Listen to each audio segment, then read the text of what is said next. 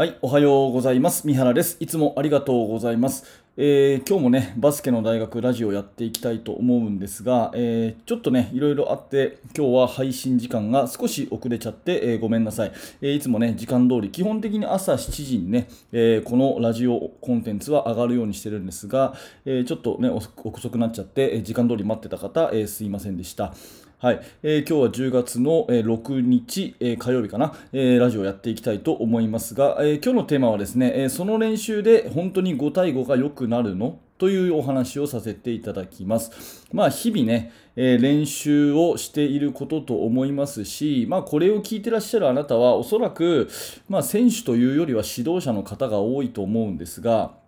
まあ、練習をいろいろ考えて、えーまあ、生徒たち、子どもたちに提示をして練習を進めていってることと思うんですが、絶対に外しちゃいけない自問自答はですね、このドリルを1個やることで、5対5が良くなるのかどうかっていう、この視点は絶対忘れちゃいけないと思うんですよね。うん、もう一度大事なことなので繰り返しますが、その練習をたった一つやることで、5対5が急に良くなるものなのかどうかっていう、こういう自問自答は絶対必要になることだと思います。で練習メニューの引き出しの多いコーチと、まあ、そうでないコーチがいると思うんですが、まあ、できるだけ引き出しが多ければ多い方が私はいいのかなと思っています。で多ければ多い方がいい中でやっぱりこれが大事だと。でこの練習はあんまりえー5対5には関係ないなとかっていうことが分かってきて本当に自分にとって必要な練習メニューっていうものが決まっていくのが一番いいかなと思っていますがまずはやっぱり人の真似をしていくと思うんですね誰しも。まあ、私もえー、とメインチャンネルの方で、まあ、バスケの大学っていうことで、えーブログとか YouTube で毎日のようにねバスケットの情報発信をさせてもらっていて、えーすごく参考になりました。ありがとうございます。というようなメールとかをですね、えー毎日本当に日本中から、えーもしくは海外からもですね、まあ、日本人の方なんですが海外でも結構見ていただいていて、え本当にありがたいなというふうに思っていますが、まあ、私がね発信した情報をとりあえずそのまま真似てやってみるということは、えーまずはいいことだと思います。やっていただいていいことだと思いますし、私もいろんなコーチの真似をさせてもらって今の自分があります。でね、一方で、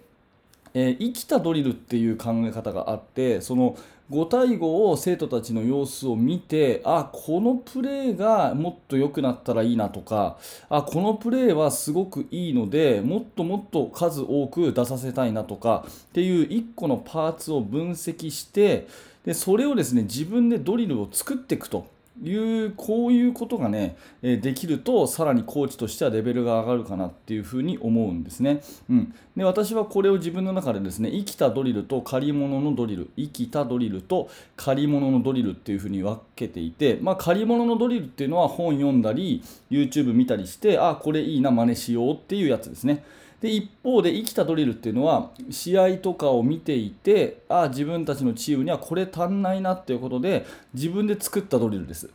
でこれどっちが、えー、と5対5に直結するかっていうと当然ですね自分で作った生きたドリルの方が直結するわけですよね。なのでゲームで起きたことをドリルにしていく、うん、例えばたまたま生まれたすごくいい流れのオフェンスがあったとするじゃないですか。うん、コーチが見てあこのリズムはいいなこのプレーはすごくいいなっていうものがあった。ただ子どもたちは無我夢中に走っているだけでなぜそういうプレーができたかっていうのがよく分かってないということが結構あると思うんですね。でその時にこれこれこうは今はね、A 君のまずカッティングがあってスペースができたところに B 君が飛び込んできたからこんなに綺麗にノーマークになったんだよみたいな説明をした上でこういう動きは繰り返しやった方がいいからこんな練習をやろうというようなことをドリル化して作ることができたらそれはものすごく納得ができる練習になるしそれは5対5にすぐ直結する。そのドリルたった1個やるだけで5対5が劇的に良くなるようなそんな練習になると思います。なのでまあね、えー本を読んだりビデオを見たり YouTube 見たりして情報収集してあ他のチームはこういうことやってんだなじゃあこれ真似しようっていうのもいいんですがその引き出しの中からですね、えー自分の中のその知識を増やしていく中でぜひですね次の段階としてゲームで起きたことを自分でドリルにすることができると。生きたドリルを作り出すことができるっていうふうにえー、なることが指導者としては、えー、次の階段を上ることかなっていうふに思います。まあ、コーチのね、えプレーを見る目っていうのは私はそこにあると思っていて、えある理想のものがあってで、ゲーム中それができてるかできてないかの比較判断が自分の頭の中でできていて、でね、そのじゃあなぜ、どういうふうにしたらその理想の形に近づけるのかなっていうことを練習として作れる力ということがね、えー、私はコーチの見る目というふうに思っているので、まあ、ここを鍛えると、ただただ情報収集をして真似ると。最初はそれでもいいんですけどもそれだけではなくてそこから自分のチームで目の前に起こっていることを分析してドリル化していくと。いうことができればそのドリルは絶対に5対5に直結するあなたのチームの、えー、即戦力になるような練習になると思います。うん。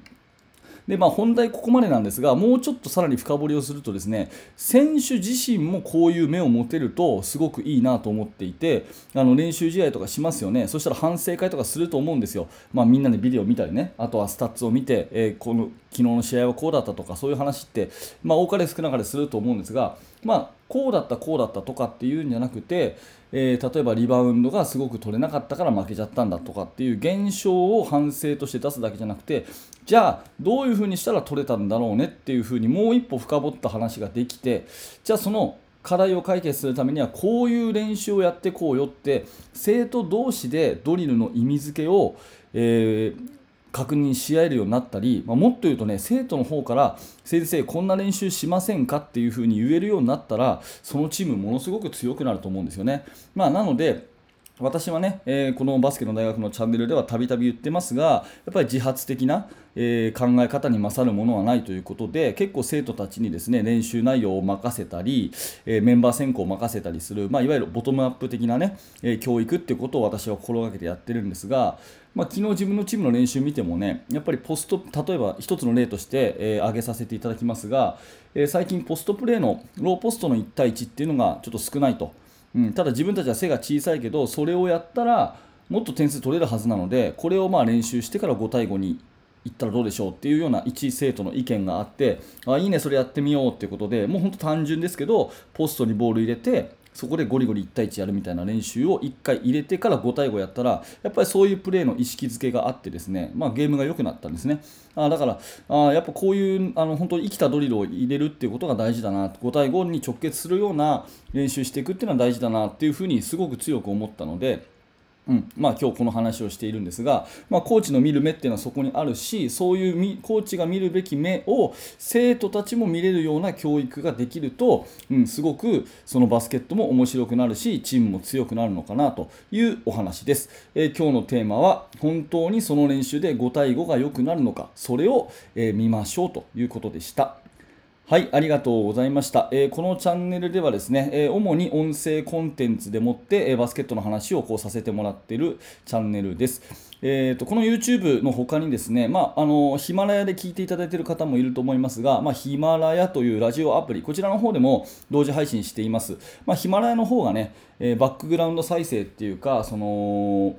データの容量も食わないので、ヒマラヤで聞くのはおすすめなので、もしよかったらね、ヒマラヤの方もあの動画の説明欄にリンク貼ってあるんで、えー、フォローをしてください。ヒマラヤですね。はい、それとですね、えっと、メインチャンネルの方もやっていまして、そちらは2日に一遍、夜6時に基本的に更新をしています。もうちょっとね、えー、戦術的なこととか、えー、練習内容のこととか、コーチングについてとかっていうがっちりした話をですね、えー、動画をもうちょっと動きをこうスライドを使いながら、えプレイヤーの動きを使ったりしながらですねがっちりした話をしているメイン講義の方もありますので、えー、ぜひそちらの方も覗いてみてください。はい、えー、今日もバスケの大学をありがとうございました。三原学でした。それじゃあまた。